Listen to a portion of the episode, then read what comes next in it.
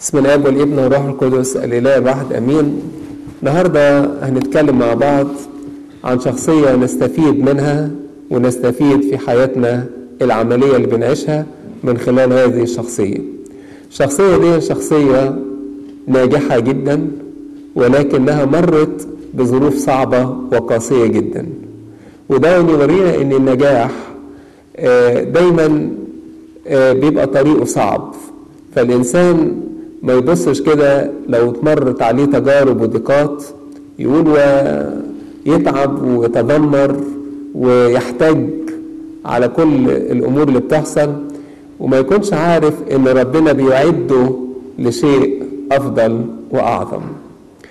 وفي نفس الوقت بنتعلم من الشخصية دهيا حياة التسليم لله.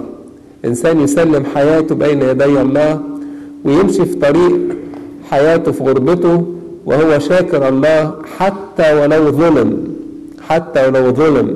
ووقع عليه ظلم شديد جدا يشكر ربنا ويكمل الطريق وهو ماشي مع ربنا.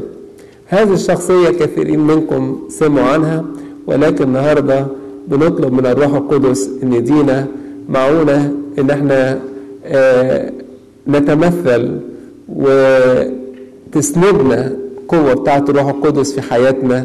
لما نشوف تفاصيل حياة هذه الشخصية المباركة التي ذكرها الكتاب المقدس في سفر التكوين ابتداء من إصحاح 37 لغاية آخر السفر. هذه الشخصية هي شخصية يوسف الصديق.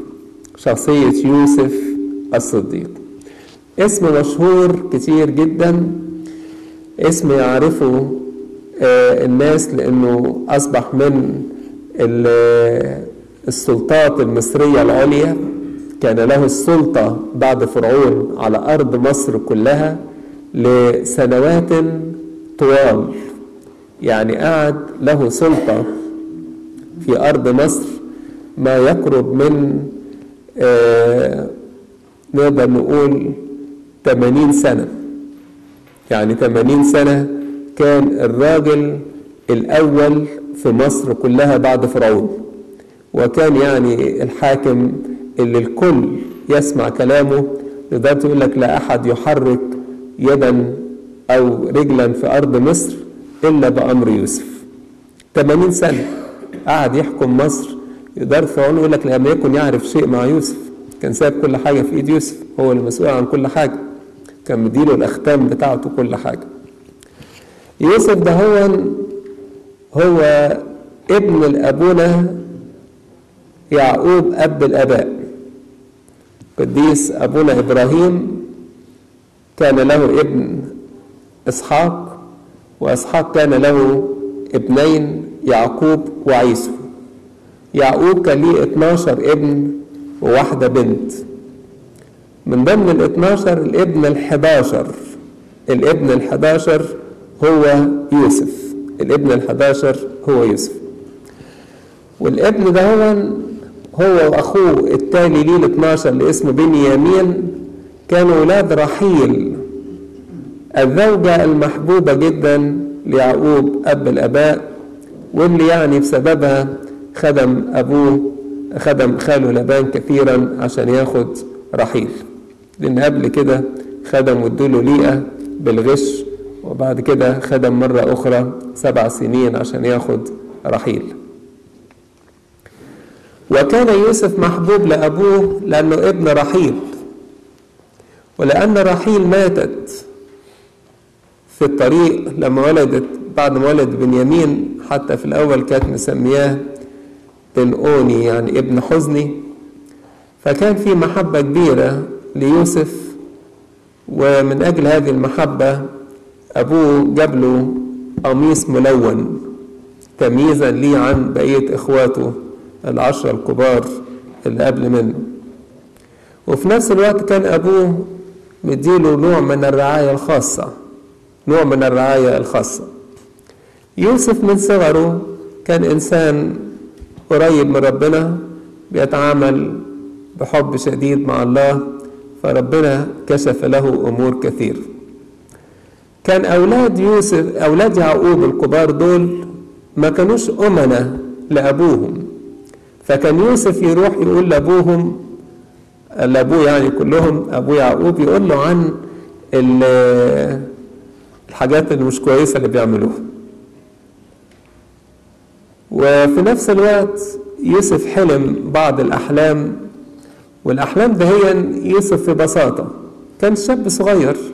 يعني لم يتعدى 17 سنة في الوقت ده فكان بيحكي الأحلام دهيا لأبوه والاخواته في منهم على الأقل حلمين مشهورين.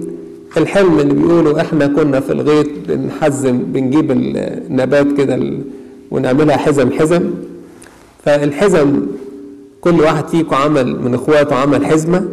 الحزمة بتاعت يوسف هي الحزمة اللي بقت مستقيمة كده بقيه الحزم سجدت ليها. فاخواته يعني قالوا له تقصد إيه يعني؟ تقصد أنت الملك علينا يعني؟ ولا إيه الحكاية؟ وابتدوا إن هم يغيروا من يوسف ويبغضوا يوسف. وحلم حلم تاني إنه شاف الشمس والقمر و11 كوكب بيسجدوا له. في الوقت دون أبوه اللي انتهر قال يا ابني بلاش الكلام ده بلاش الكلام ده ابوه عارف إن ممكن الحاجات دي تثير الغيرة. في أمور كتير في حياتنا ممكن تثير غيرة الآخرين. فالإنسان لابد أن يكون حريص على النقطة دهيا لكي لا يصير غيرة الآخرين. وفي حاجات لا تثير غيرة الآخرين ولكن تثير غيرة الشيطان. تثير غيرة الشيطان علينا. علشان كده قديس بولس الرسول يقول إن أنا من أجل كثرة الإعلانات والرؤى أعطيت شوكة في الجسد عشان يبان راجل ضعيف. شوكة في الجسد. وتلاقوا يعقوب لما غلب في صراعه مع الله ربنا ضرب على حق فخذه فصار يخمع يعني يمشي يعرض كده على حق فخذه علشان الإنسان يشعر بضعفه. وعشان ما تجيلوش لا حسد الآخرين ولا حسد حسد الشيطان. عشان كده إن كان إنسان فينا تأتيه نعمة يشكر الله على هذه النعمة يقول يا رب أنا ما استاهلهاش لكن أنت بتدهاني من أجل أن تشجعني وتقويني. ويخليها دايما في طي الخفاء بقدر الإمكان بقدر الإمكان. فهنا نلاقي إن إخواته أبغضوه إخواته أبغضوه غيروا منه وأبوه انتهروا. وقال له ما تقولش يا ابني الكلام ده لأن ده كلام كتير. مرت الأيام لكن أبوه حفظ الكلام في قلبه وفهم قال ده في حاجة يعقوب ده راجل بتاع ربنا. قال في حاجة الولد ده ليه حاجة مصيره يكون شيء معين. بعد وقت الكبار دول العشرة الكبار كانوا بيروحوا يرعوا أغنام وراحوا في مكان بعيد. فأبوه قال له يا يوسف يا ابني ما فيش غيرك موجود معايا روح اطمن على اخواتك شوف أخبارهم إيه. الوقت ده كان سنه 17 سنة. 17 سنة. قال له حاضر بطاعة كاملة.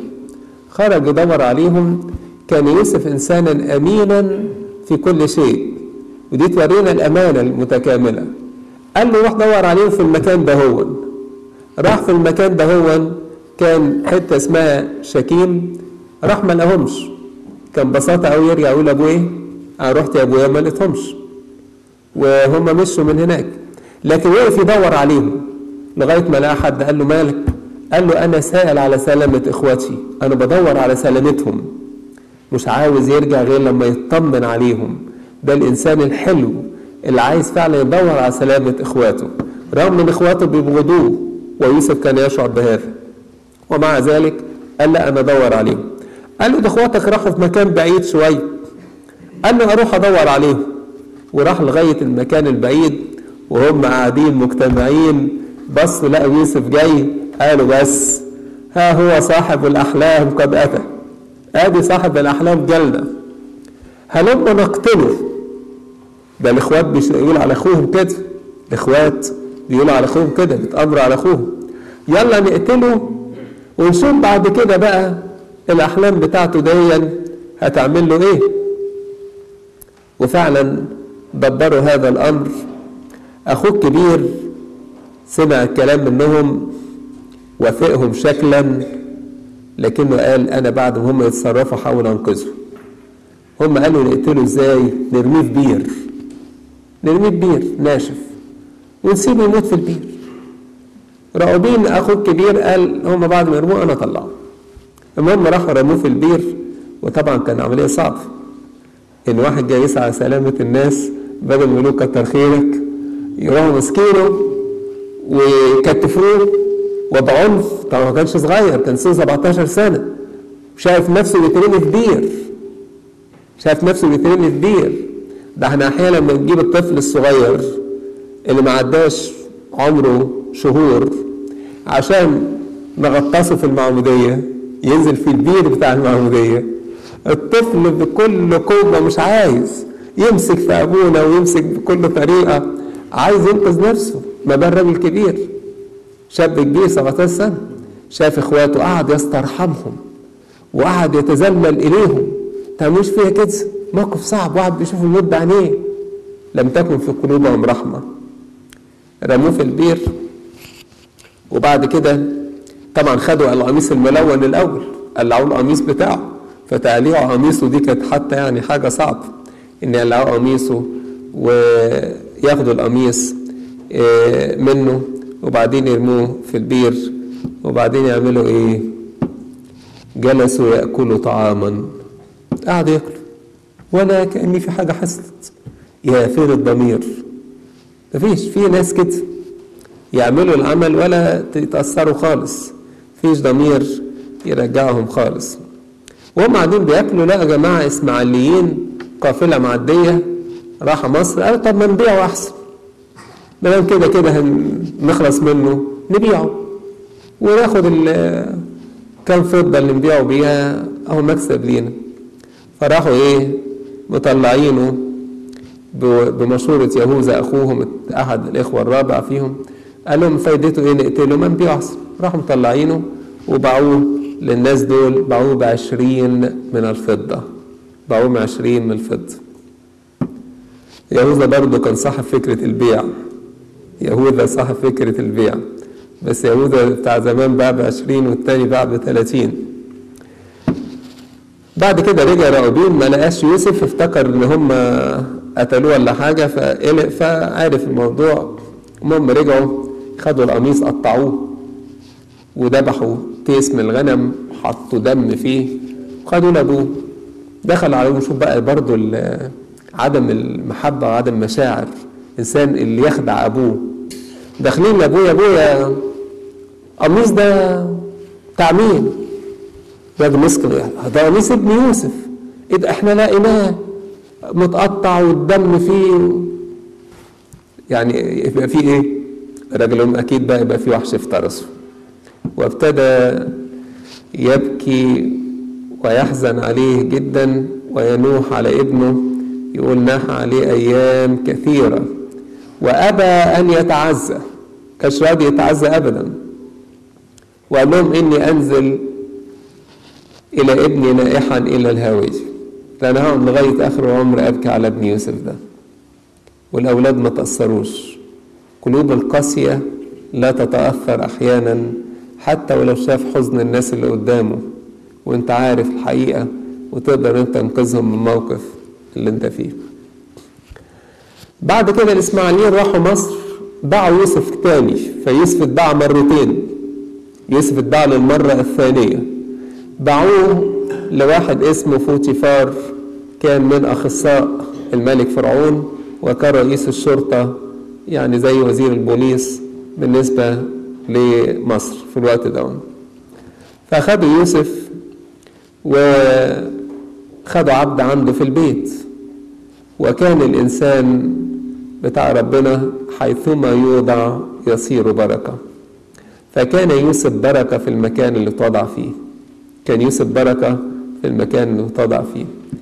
يقول لنا إن الرب كان مع يوسف فكان رجلا ناجحا. ده سر دايما نحطه قدام عينينا. كان الرب مع يوسف فكان رجلا ناجحا. راجل ناجح لكن هتقابله ضيقات كثيرة. خدوا بالكم مش معناها ناجح يعني من غير ضيقات. لا ناجح هتقابله ضيقات كثيرة جدا.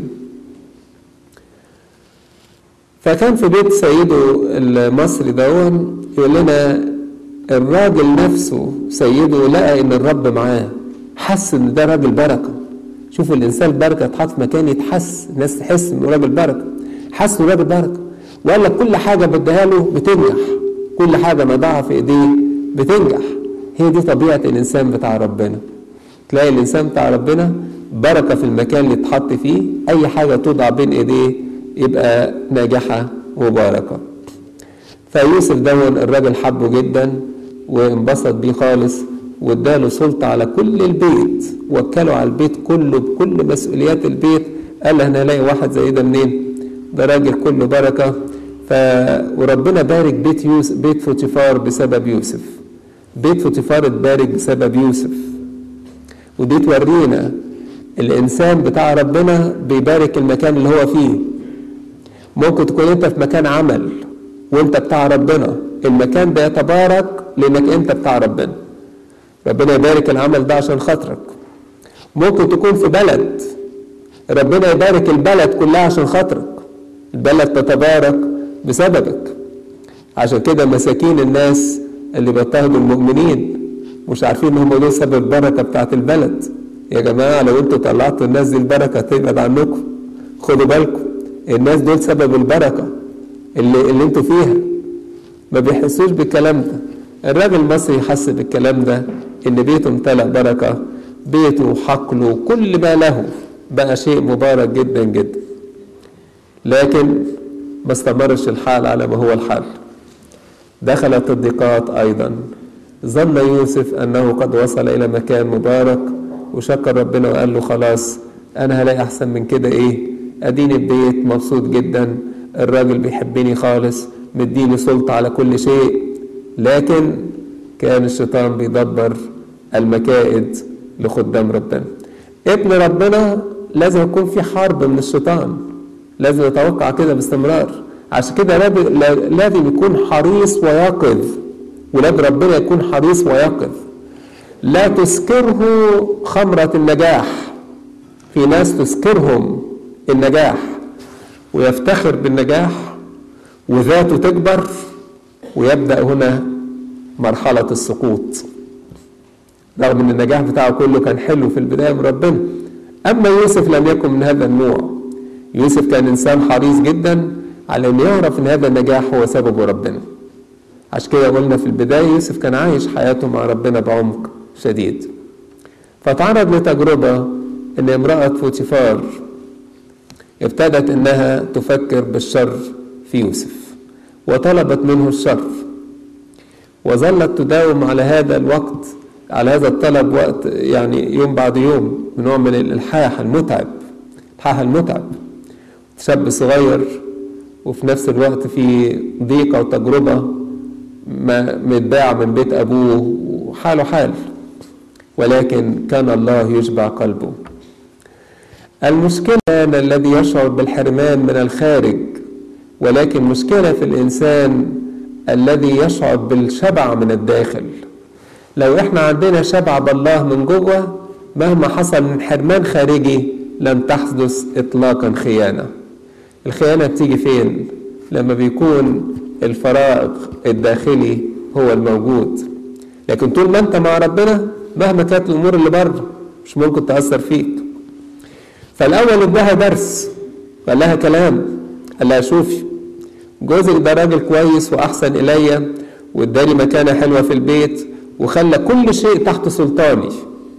ولكن أنت زوجته فلا بد أن أكون أمين للرجل في هذا الأمر. وفي الأمر المهم جدا إن أنا مش عامل كده عشان أنا مجرد خايف على وضعي من جوزك فوتيفار. ولكن كيف أفعل هذا الشر العظيم وأخطئ أمام الله؟ ده اللي بيملى كياني من جوه ده اللي مديني الشبع الحقيقي من جوه ده اللي مخليني أنا مش محتاج لشيء. شهوة العالم تتسلط علينا لما يغيب ربنا من جوه قلوبنا. ما يغيب ربنا من جوه قلوبنا الشهوة تتسلط علينا. عشان كده خلوا دايما ربنا في قلوبكم يملأ القلب ويشبع القلب خلينا ثابتين فيه هنلاقي نفسنا دايما غالبين لكل شهوة. عشان كده ما نقدرش نقول العالم حوالينا عثراته كتير. طب وجواك شكله إيه؟ جواك شكله إيه؟ هل جواك شبعان بربنا لو جواك شبعان بربنا لو حطوك في أوضة أنت وامرأة فوتيفار هتقول لها كيف أفعل هذا الشر العظيم وأخطئ أمام الله؟ ما أقدرش أعمل الكلام ده. لكنها لم تكف. انتهت الفرصة مفيش حد موجود مسكته من هدومه وقالت له اسمع اللي بقوله لك ده ودي سيدته. يعمل إيه الراجل ده هو؟ لا ده أنا من جوه شبعان بربنا ياما ناس كتير يحط الأعذار يقول لك أنا غلطت علشان غصب عني ويحط مية عذر غصب عني. طب في غصب عنه أكتر من بتاعة يوسف ديا؟ راح سايب لها الهدوم مسكته من الرداء فراح ساب الرداء كان الواحد يلبس قميص من جوه ورداء من بره فهي مسكته من الرداء راح فاكك الرباط بتاع الرداء وترك لها الرداء وجري هرب خرج يا يوسف فكر انت هتعمل إيه؟ تاخد تروح فين؟ هيتقال عنك إيه؟ ده انت انت بتقاوم مين؟ دي سيدتك وجوزها ده رئيس الشرطة ولو اتقال كلام هيتصدق مين؟ لا لا لا لا. موضوع الخطية بلاش تشغل مخك وتقول إيه نعمل خطية علشان إيه الأمور تمشي وإلا نتبهدل. خطية مرفوضة مرفوضة مرفوضه خرج. ست شافت الموقف راحت صرخه جم العبيد كلهم إيه الحكاية؟ قالت لهم الراجل جوزي جاب لنا واحد عبراني هنا والعبراني دون حاول يخطئ إلي وأنا طردته فساب الصوت لما صرخته طلع يجري. وراحت بعت جاب جوزها وقالت له الحكاية انت جايب لنا راجل يعمل فينا الكلام ده؟ طبعا الست مصدقة. كل الناس إزاي يعمل الراجل ده من هذا الكلام؟ فراح على طول. جوزها عمل إيه؟ جاب يوسف ووضعه في السجن. جريمة موجودة. ثوبك موجود بجوارها. وانت بره البيت يعني هربت لما هي قومتك فانت اللي طلعت هربت. فعلى طول الراجل حمى غضبه عليه وخده وحطه في بيت السجن. لكن على فكرة يظهر إن فوتيفار كان شاكي في الموضوع شوية. رغم إن هو غضب على يوسف رغم ان هو حطه في بيت السجن وكان سجن مخصوص مش السجن العام. ده كان سجن رئيس الشرطة. يعني إيه الشرطة ليه كده سجن خاص؟ يحط المساجين اللي إيه يعني عايزين ياخدوا بالهم منهم شوية يعني يعذبوهم أكتر أو يكونوا صعبين معاهم. المهم سابوا بيت السجن هناك. عشان كده بنقول ياما كتير. في مثل يقول ياما في الحبس مظاليم. ياما كتير محبوسين مظلومين. ياما كتير متهمين وهم مظلومين. ياما كتير متهمين وهم مظلومين. المهم حطوا في باب في السجن. ربنا فين؟ يقول وكان الرب مع يوسف في السجن. طب يا رب وديتني السجن. أيوه يا يوسف وديتك السجن بس أبقى معاك في السجن. خلاص يا رب ما دام أنت معايا ما فيش مشكلة. ما دام أنت معايا في السجن ما فيش مشكلة. وكان الرب مع يوسف في السجن. فأعطاه نعمة في عين رئيس السجن. في عين الرئيس بيت السجن اداله نعمة خلى الراجل ينبسط منه جدا ويحبه جدا ويديله سلطة إن يوكله على كل الناس الموجودين في السجن. فبقى يوسف راجل ليه مكانة جوه السجن يقول لك لأن الرب كان معه ومهما صنع كان الرب ينجحه. دي بتتكرر كتير مع يوسف اتكررت في بيته وهو في بيت فوتيفار وكررت وهو في السجن. فهنا كان عمل الله ان بينجح الإنسان رغم إن هو في السجن. يبقى مرحلة انه اتاخد من بيت أبوه اتباع عبد دخل بيت فوتيفار اتظلم. أخيرا اترمى في السجن وهو مظلوم وظل في السجن هذه الأيام. حصل في السجن ظروف بعض الوقت إن في اتنين من الناس المقربين للملك أخطأوا.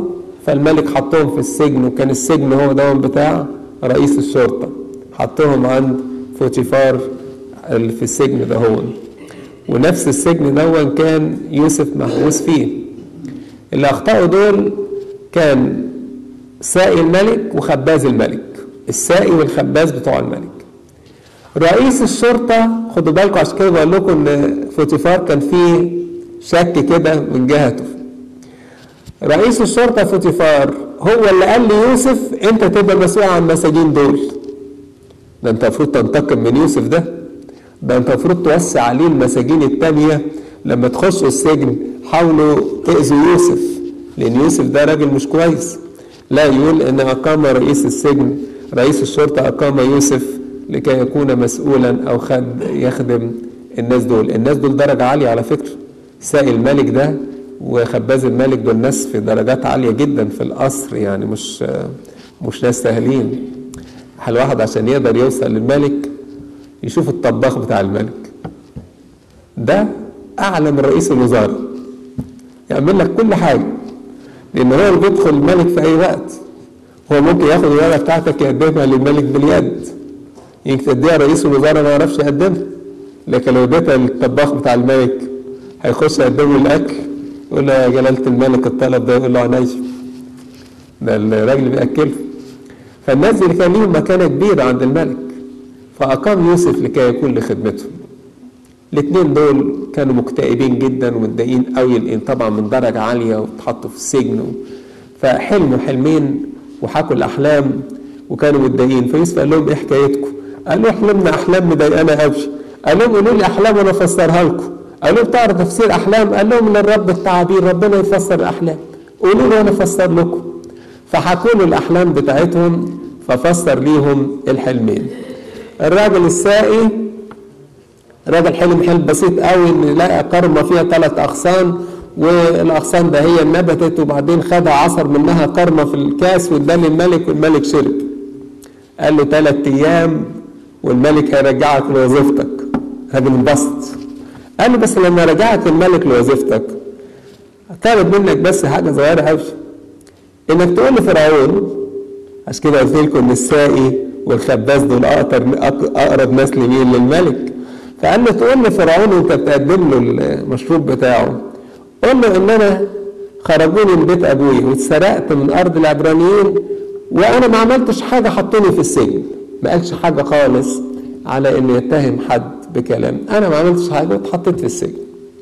الراجل التاني الخباز حلم برضه حلم شايل ثلاث مشنات كده فوق دماغه ثلاث سلال وفيها خبز والطيور قاعدة تاكل وبتاع. قال له ثلاث أيام وفرعون هيقطع رقبتك. وحصل الحكاية فعلا ثلاث أيام والخباز اتقطعت رقبته والسائي رجع إلى الملك ولكن نسي يتكلم عن يوسف في أي حاجة. وقعد يوسف في السجن وما زال موجود. الراجل كل حياته بتاعت ربنا ولكنه في السجن. هي دي حياة ولاد ربنا اللي فيها تسليم كامل لله. رغم ان هو يتظلم ويتباع أو إخواته عاملين معاملة قاسية جدا ويتظلم ويتباع ويتظلم ويتحط في السجن لكنه راضي بعمل ربنا وماسك بإيمانه متمسك بإيمانه. ربنا بقى اتدخل في الآخر بعد ما لقى ثبات التجربة. الذي يصبر في التجربة يتزكى يعني ياخد المكافأة. فربنا قال ده نوصل يوسف إزاي؟ الخباز نسيه. ده أنا بعت له الخ... السائي نسيه. ده أنا بعت له السائي عشان يفتكره ويروح يقول لفرعون ربنا ممكن يستخدم الوسائل البشرية عشان يخدمنا بيها. فربنا يقول أنا بعت له السائي عشان يروح يفكره برضه ما يفتكرش. طب أنا بقى أشتغل أنا بنفسي. فخلى فرعون حلم حلمين صعبين جدا مخيفين. حلم عن سبع بقرات آه سمان وحلوين جدا وشكلهم حلو قوي قوي في مرعى. وبعد كده طلع سبع بقرات شكلهم صعب جدا. شكلهم وحش خالص ونحاف وراحوا واكلين البقرات السبعه وصحي فرعون واتضايق. بعدين شوية حلم حلم تاني إن سبع سنابل طلع فرع واحد كده وسنابل كلها حلوة قوي كده وجميلة مليانة قمح. بعدين طلعت سبع سنابل تانية ناشفة ملحوفة خالص وراحت واكلة السنابل الأولانية. راجل صحي متضايق. جاب الناس اللي بيفهموا عنده في التفسير الأحلام والكلام ده كله قالوا لي قالوا ما نقدرش نعرف حاجة. فأمر إن هو يعاقبهم عقاب شديد. فهنا رئيس السقاء افتكر. قال له يا فرعون مصر أنا افتكرت دلوقتي حاجة. أنا افتكرت الذنب بتاعي أنا نسيت الراجل ده. الراجل عمل معايا خير أنا نسيت الخير بتاعه. قال له إيه الحكاية؟ قال له كان معانا واحد في السجن وحكى له قصته. قال هاتوه. راحوا جابوا يوسف غيروا شكله طبعا. محطوط في السجن بقى لبسوه اللبس اللائق بنتقابل مع فرعون. وراح عشان يتقابل مع فرعون. فأول ما دخل لفرعون فرعون قال له أنا حلمت حلمين في ليلة واحدة وأنا كنت عايز أعرف قالوا لي إن أنت بتعرف في التعبير الأحلام فأنت تقول لنا الأحلام دهين فأول إجابة ليوسف على طول أول كلمة قالها يوسف قال ليس لي الله يجيب بسلامة فرعون. الله يجيب بسلامة فرعون. فرعون ده كان بيعتبر نفسه هو الإله. في الوقت ده الفراعنة بيعتبروا نفسهم آلهة. هنا بقى يوسف قال له في الله أهو. هذا الإنسان لا يخاف أن يذكر إلهه حتى أمام فرعون. فدخل وقال له الله يجيب بسلامة فرعون. وابتدى يقول له الأحلام وابتدى يوسف يقول له شوف بقى الحلم ده حلم واحد. ما هماش حلمين. حلم ده حلم واحد. والله أخبر فرعون بما هو صانع. يبقى الله للمرة الثانية وبعديها يقول له ليه ربنا بيقول لك الكلام ده؟ لأن الله أظهر لفرعون ما هو صانع. إن هتيجي سنين صعبة جدا هتيجي سنين حلوة جدا وبعديها سنين صعبة جدا. فربنا بيظهر لك اللي هو هيعمله. وكأن أمور العالم الزرع والمطر والحاجات دي كلها أمور بتاعت ربنا. هو المتسلط فيها وهو الذي له كلمة فيها. وقال له ليه ربنا قال لك الحلم مرتين؟ قال له لأن الأمر مكرر من قبل الله دي المرة الرابعة. وقال له الله مسرع ليصنعه. الكلام ده هيبتدي بسرعة خمس مرات. مجرد حديث بيتكلم فيه مع فرعون بيكلمه عن الله خمس مرات. لا نخاف أن نذكر اسم الله في أي مكان. ونفتخر باسم الله. ونقول له محبوب هو اسمك يا رب. فهو طول النهار تلاوتنا. كل شيء فينا ضمن الله. فنفتخر. يوم ما نتقابل حتى مع ناس لا يعرفون الله نقول ده هو ده عمل الله فينا. ده هو عمل دم السيد المسيح له المجد فينا. ده هو ده عمل الخلاص فينا. إحنا لولا كده ما نبقاش بالصورة اللي إحنا فيها دهين واحد يقول لك أنت إنسان أخلاقك حلو. قول له ده من عمل ربنا. أصل الدم اللي طهرني هو اللي خلاني كده. يقول لك أنت إنسان وديع متسامح يقول له الوداعه والتسامح دي مش مني. ده عمل الروح القدس اللي ربنا اداهولنا اللي جعل فينا الوداعه والتسامح. يبقى الإنسان هنا بيقدم الله في كل موقف. شوفوا واحد طالع من السجن ملتمس بس كلمة فرعون يقول له ترجع بيتك ولا بلدك ولا حاجة. آه لكنه يهتم إنه يتكلم عن ربنا ويذكر خمس مرات اسم ربنا. لما هو ذكر اسم ربنا خمس مرات لقينا فرعون نفسه ابتدى إيه؟ يعرف ربنا عن طريق يوسف. فابتدى فرعون يتكلم عن ربنا. ابتدى فرعون يتكلم عن ربنا. شوف بقى تغيير الموقف. فرعون بتاع مصر يتكلم عن ربنا. يقول يوسف إيه؟ يقول له هل نجد مثل هذا رجلا فيه روح الله؟ إحنا هل نجد حد زيك يا يوسف فيه روح ربنا؟ الله ده أنت بقى بتفهم في معرفة ربنا. بعدما أعلمك الله بكل هذا ليس بصير وحكيم مثلك. يا عجيبة أوي إجابة فرعون. كلم ويذكر اسم ربنا مرتين. يقول له ربنا أنت إنسان فيك روح ربنا؟ وإنسان ربنا أظهر لك الكلام ده فأنت إنسان بصير وحكيم. وابتدى إن هو يقيم يوسف على هذا الأمر. قال له أنت هتكون المسؤول عن مصر. كان الوقت ده يوسف سنه قد إيه؟ كان 30 سنة. يعني قضى في الألم قد إيه؟ 13 سنة. 13 سنة بين آلام تتبعها آلام تتبعها آلام وظلم ليس له سبب في أي حاجة فيها. جاي أصنع خير لإخواتي يرموني في البير يبيعوني عبد. أروح أصنع خير في بيت في اطفار يرموني في السجن واتسجن أصنع خير مع السائي يروح ينساني عند الملك. مظلوم ولكنه شاكر لربنا. عشان كده نقول لو طالت التجربة سنة واثنين وثلاثة 13 سنة ما تقلقش. تقلقش ربنا خطته طويلة المدى. خطة ربنا طويلة. عايز الإنسان عنده ثقة في ربنا. يقول له يا رب أنا واثق وبس. إني واثق فيك يا رب. هتعمل كل حاجة كويسة مهما كانت الأمور. وده فعلا اللي حصل.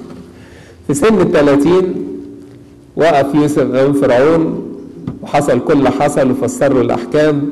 قال له نعمل إيه؟ قال له بسيطة خالص نعمل نظام إن ناخد القمح من الناس ندفع لهم فلوس عنه في الأول وبعد كده في السنين اللي بعد كده الناس تيجي تاخد مننا القمح ويدفعوا هم الفلوس.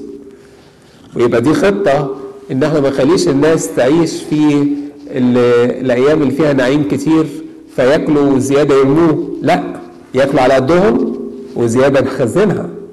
ودي تعلمنا الحكمة لأننا إحنا كتير قوي ما عندنا الحكاية دهي ياما في حفلاتنا. نجيب قد كده ونستخدم قد كده والباقي يترمي. مش حاسين إن في ناس مش لاقية. أقل القليل اللي إحنا بنرميه ده هو. فيوسف هنا ادانا درس إن الإنسان يتعلم. ما هوش نوع من البخل. أو التقصير لكن نوع من الحكمة الملتزمة. ده بيقول لك زي ما كنا بنسمع من وصف أبونا في شرح سفر المزامير ده الإنسان لو عندك عسل ما تاكلش منه كتير لئلا تتقيأه. ده لو عسل ما تاكلش منه كتير. فلو عندك حاجة خد على قد مقدارك والباقي شوف المحتاج إليه تخزنه. سيد المسيح له المجد. بعدما أشبع الجموع من خمس خبزات وسمكتين. في مشكلة بعد كده هيحصل جوع تاني؟ كل مرة يا رب نجيب واحد معاه خمس خبزات سمكتين نأكل خمس تلاف غير العيال والستات. ده إحنا يعني هنبقى عندنا عز كتير قوي. قال لهم اجمعوا الكسر. طب محتاج للكسر. كسر إيه اللي نجمعها؟ اجمعوا الكسر. ضروري ناخد بالنا من الحاجات البسيطة.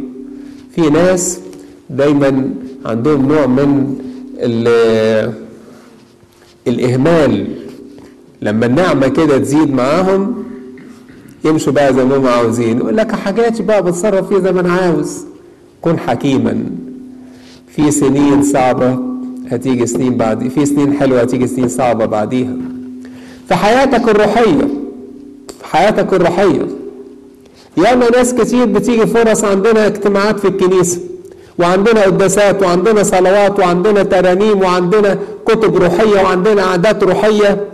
يقول لك يا عم كفاية أحضر مرة وخلاص. ما أنا كده ماشي مع ربنا.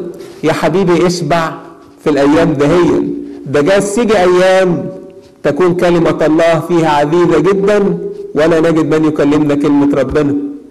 جاز تيجي أيام صعبة. عشان كده خزن خزين روحي في الوقت اللي تلاقي فيه عندك فرصة. عندك فرصة تروح كنيسة روح الكنيسة ما تقولش أنا ما أنا رحت قبل كده وخلاص يعني. وهنروح كل يوم. يا ريت نقدر نروح كل ساعة ونشبع بربنا في كل وقت. عندك فرصة للصوم صوم. هيجي وقت ربما السن بيك يتغير وربما أمراض تجيلك وتشتهي الصوم ولا تجده. لكن تكون خزنت خزين روحي. يبقى عندك قوة رغم أنك لا تصوم في الظروف الصعبة. مش قادر تصوم لكن عندك قوة روحية لأنك خدت قوة الروح وأنت عندك فرصة حلوة في السنين الحلوة. فياريت دايما في السنين الحلوة نخزن خزين روحي ينفع لحياتنا. ده اللي عمله يوسف. طبعا الأخبار وصلت بقى لكل البلاد اللي حواليهم والجفاف كان موجود ومفيش أكل بقى بعد ما انتهت الخمس سنين. السبع سنين الحلوه وابتدت تيجي السنين الصعبة وكل الناس عندهم حاجة مخزنينها خلصت ابتدوا يحتاجوا. من ضمن الناس اللي احتاجوا مين؟ أبونا يعقوب وولاده. فقالوا ننزل مصر بيقولوا مصر فيها أكل فيها خير نروح نجيب من مصر. فنزلوا مع مصر. نزل منهم عشرة إخوة. العشرة إياهم هم اللي نزلوا. العشرة هم اللي نزلوا. راحوا البلد ودخلوا يسألوا. نزلوا في السنة الثانية من المجاعة. يعني يوسف كان سنه أياميها تسعة وثلاثين سنة. تسعة وثلاثين سنة.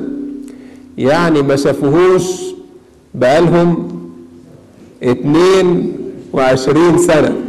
الراجل اتغير. ده سايبينه شاب صغير باعوه سنه 17 سنة. النهاردة الراجل 39 سنة. وفي نفس الوقت لما باعوا يوسف باعوا عبد. قميصه متقطع خدوا قميص اللي عليه.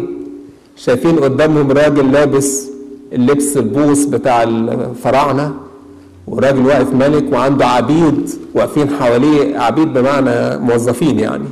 موظفين واقفين حواليه ورئاسة جبارة جدا. والراجل ده هو رئيس الأرض كلها. دخلوا وسجدوا قدامه واتكلموا معاه. فتمت الأحلام إنهم يجوا يسجدوا. عرفهم لكن هم ما عرفوش.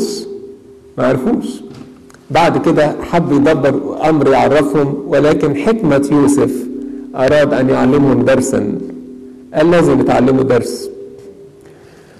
فقال للناس المسؤولين حط لهم الفلوس بتاعتهم في الأكل بتاعهم ده هو والأول أول مرة وهو بيتكلم معاهم قال لهم أنتوا ناس جواسيس. ناس جواسيس وجايين تجسسوا الأرض. قال لا لا إحنا مش جواسيس ولا حاجة. إحنا ناس غلابة. إحنا جايين من أرض كنعان وإحنا أبونا راجل غلبان. وكان عندنا أخ مفقود. ما نعرفش راح فين وعندنا أخ صغير موجود. قال لهم لا أنتوا جواسيس. سجدوا له مرة تاني مرة تالتة. يا عم إحنا مش جواسيس ولا حاجة. أنتوا جواسيس وجايين تجسسوا الأرض. أنا مش همشيكم من البلد. هتسجنوا كلكم. ابتدوا يخافوا ويرتعبوا المهم قال لهم عايز أعرف الحقيقة. هاتوا لي لو أنتوا بتقولوا لكم أخ هاتوا لي أخوكم اللي ليكوا ده. هو عايز يشوف أخوه بنيامين. وهم بيكرهوا بنيامين زي ما بيكرهوا يوسف لأن يوسف بنيامين شقق. فقال له طيب قال لهم بس اعرف كلامكم إزاي؟ مسك أخوهم شمعون اللي هو الثاني في في الكبر في راؤوبين الكبير مسك شمعون الثاني وربطه قيده بالحبال أو السلاسل وقال لهم حطوه في السجن. روحوا بقى وهاتوا لي اخوكم وتعالوا مشوا. هم بعد ما وصلوا بيفتحوا القمح بتاعهم بتاع لقوا الفلوس بتاعتهم موجودة. قال يا إيه اللي حصل ده؟ ده فلوسنا موجودة. خدنا القمح والفلوس موجودة جوه القمح. أنا ما نعرفش إيه اللي حصل. المهم قعدوا ساكتين. وراحوا قالوا لأبونا أبوهم يعقوب الحكاية. قال له ده عايزين بنيامين. قال لهم بنيامين ينزل مستحيل. بنيامين مش نازل أبدا كفاية يوسف ضاع. مفقود. وتاخدوا بنيامين كمان. تنزلونا بحزن شيبات الهوية مش هديكوا بنيامين. وشمعون كمان بقى مفقود. طب إيه الحكاية؟ المهم قعدوا مرت عليهم دورة ودورتين وجاعوا مش لاقيين. راحوا لابونا يا أبونا يا عوف. راوبين راح له قال له لا فيش فايدة. بعد كده راح له يهوذا وتوسل إليه وقال له معلش لو حصل اعمل فيا اللي عايز تعمله. أنا هرجع لك بنيامين زي ما هاخده منك. بعد إلحاح إداهم بنيامين ونزلوا لمصر وفي اللقاء الثاني أول ما راحوا ابتدى يوسف يعرفهم وكانت مشاعره فياضة جدا لكنه كان حاول يمسك نفسه أو يضبط نفسه. وبعد اللقاءات أكرمهم قوي وأكلهم بسطهم والناس استغربت إيه اللي حاصل؟ فراحوا العبيد بيقولوا إحنا معانا الفلوس بتاعت المرة اللي فاتت الفلوس بتاعت المرة دي. الناس قالوا لا لا لا لا ده ربنا معاك وإحنا في كل حاجة جات لنا. فلوسكم اتسددت من وقتها ما أعرفش ربنا اللي اداكم الفلوس دي. المهم مشوا وقال لهم حطوا الكاس بتاعي في القمح اللي واخده بنيامين الولد الصغير شاب أصغر واحد فيهم يعني بعد ما مشوا بعت وراهم الحراسة قالوا أنتوا إزاي تعملوا كده؟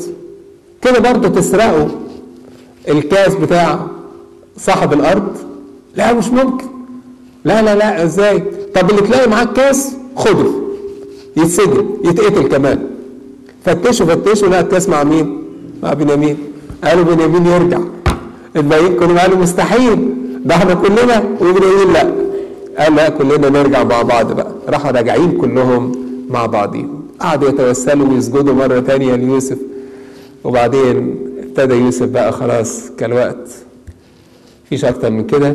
قال لهم الحقيقة. خرج الناس كلها وقال أنا يوسف أخوكم. طبعا كان موقف صعب جدا إن هم يلاقوا نفسيهم موجودين قدام يوسف والأخ اللي هم عملوا فيه كل هذه الأمور. خافوا جدا وارتعبوا جدا. قالوا ده يعني هيخلص علينا كلنا بقى دلوقتي. اللي إحنا عملناه فيه هيطلعوا فينا دلوقتي. بس الإنسان اللي عايش مع ربنا عمره ما ينتقم من حد. وبيعرف إن الألم اللي حصل له مش من الناس لكن ربنا استخدمه للخير. عشان كده كانت كلمات يوسف لهم كلمات قوية وحلوة. قال لهم يوسف إيه؟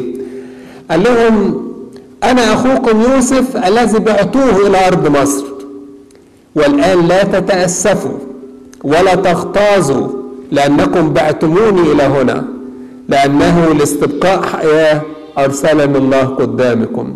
ما تتضايقوش ما تتغاظوش ما تندموش انك عملتوا كده ربنا أرسلني لاستبقاء حياة. الجوع بقاله سنتين ولسه فاضل خمس سنين. ومفيش أي حاجة فقد أرسلني الله قدامكم ليجعل لكم بقية في الأرض وليستبقي لكم نجاة عظيمة. فالآن فالآن ليس أنتم أرسلتموني إلى هنا بل الله هو قد جعلني أبا لفرعون وسيدا لكل بيته ومتسلطا على كل أرض مصر. شفت بقى الموقف؟ موقف عظيم جدا. الإنسان يحس إن عمل الله في حياته كل شيء هو عمل ربنا. الصليب اللي بنشيله في حياتنا ربنا بيشكل بيه مستقبلنا الروحي كله. جعلني ال... طبعا دي يوسف مش بفتخر بيها لكن بيوريهم. أنتم أردتوا تجعلوني عبد. بس ربنا جعلني إيه؟ جعلني أبا لفرعون سيدا لكل بيته متسلطا على كل أرض مصر. مين ياخد المكانة العالية دي؟ روحوا بسرعة هاتوا ابوكم وارجعوا ليا وقال لهم بس تسرعوا بسرعة. راحوا طبعا بجري ورجعوا. خبروا يعقوب وقالوا يوسف ابنك حي. فرح جدا. كان لقاء عجيب قوي إن يرجع. وخرج يوسف استقبل أبوه. باستقبال يليق بمكانة أبوه. وكان يوسف إنسان عجيب جدا إن هو لم يحتقر مكانة أبوه. أبوه ده راجل راعي غنم ويوسف النهارده رئيس على مصر كلها. خد أبوه قدمه لفرعون وخد خمسة من إخواته قدمه لفرعون وقال له دول أهلي ودول إخواتي. وفرعون قال لي يوسف يا يوسف لك حط إخواتك في أي مكان أهلك في أي مكان أنتوا عاوزين تتحطوا فيه. الكلام ده أحيانا بيمسكوه اليهود وبيقولوا إحنا أصلا واخدين أمر من فرعون إن إحنا نتملك في أرض مصر في أي مكان كان في مصر كلها. لما راح وقفهم وفرعون قال له دول ولادي دول أبويا وإخواتي والحاجات دي كلها. وسأل عن أيام حياته والحاجات دي كلها. كان طبعا أبونا يعقوب في الوقت ده كان كبير كان 130 سنة كان 130 سنة. ففي نفس الوقت قال له شوف عندك أرض مصر كلها قدامك. خد المكان اللي يريحك في أرض مصر واعتبر المكان ده كله ليك ولأهلك ولعيلتك. وفعلا كان سبب يوسف العيلة كلها تباركت حوالي سبعين واحد من الرجال غير السيدات اللي جم من أرض كنعان وسكنوا في أرض مصر في هذا الوقت وكان ليهم كل ما يريدون في أرض مصر.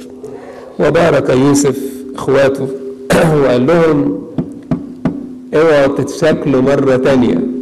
عرفتوا الدرس اللي هو عمله لهم ليه؟ عشان يحسوا بالتعب اللي هو تعبه ساعة ما رموه في البير ساعة ما شفتوا السجن عرفتوا التعب. ياما كتير ما بنحطش نفسينا مكان الآخرين اللي إحنا بنأذيهم. وأقول لو كنت أنا مكان الإنسان ده كان يبقى شكلي إيه؟ وبعد كده عاش أبونا يوسف أبونا يعقوب في أرض مصر 17 سنة وتنيح في سن المية سبعة وأربعين سنة. ويوسف خد بركة أبوه وباركه بركة خاصة جدا. وخلى أولاده الاثنين اللي اتولدوا في أرض مصر قبل ما يجي يعقوب ياخدوا نصيب زي إخواتهم الكبار كأنهم أولاد يعقوب. فبقوا ليهم أسباط سبط إفرايم وسبط منسى. سبط إفرايم اللي ربنا جعلني مثمرا ومنسى ربنا أنساني كل ضيقاتي وتعبي. فصاروا سبطين اللي هم أولاد يوسف. ويوسف نفسه انتقل من هذا العالم في سن 110 سنين بعد ما أوصى إخواته وقال لهم هيجي وقت وهتسيبوا مصر بس خدوا عظامي معكم من هذه البلاد.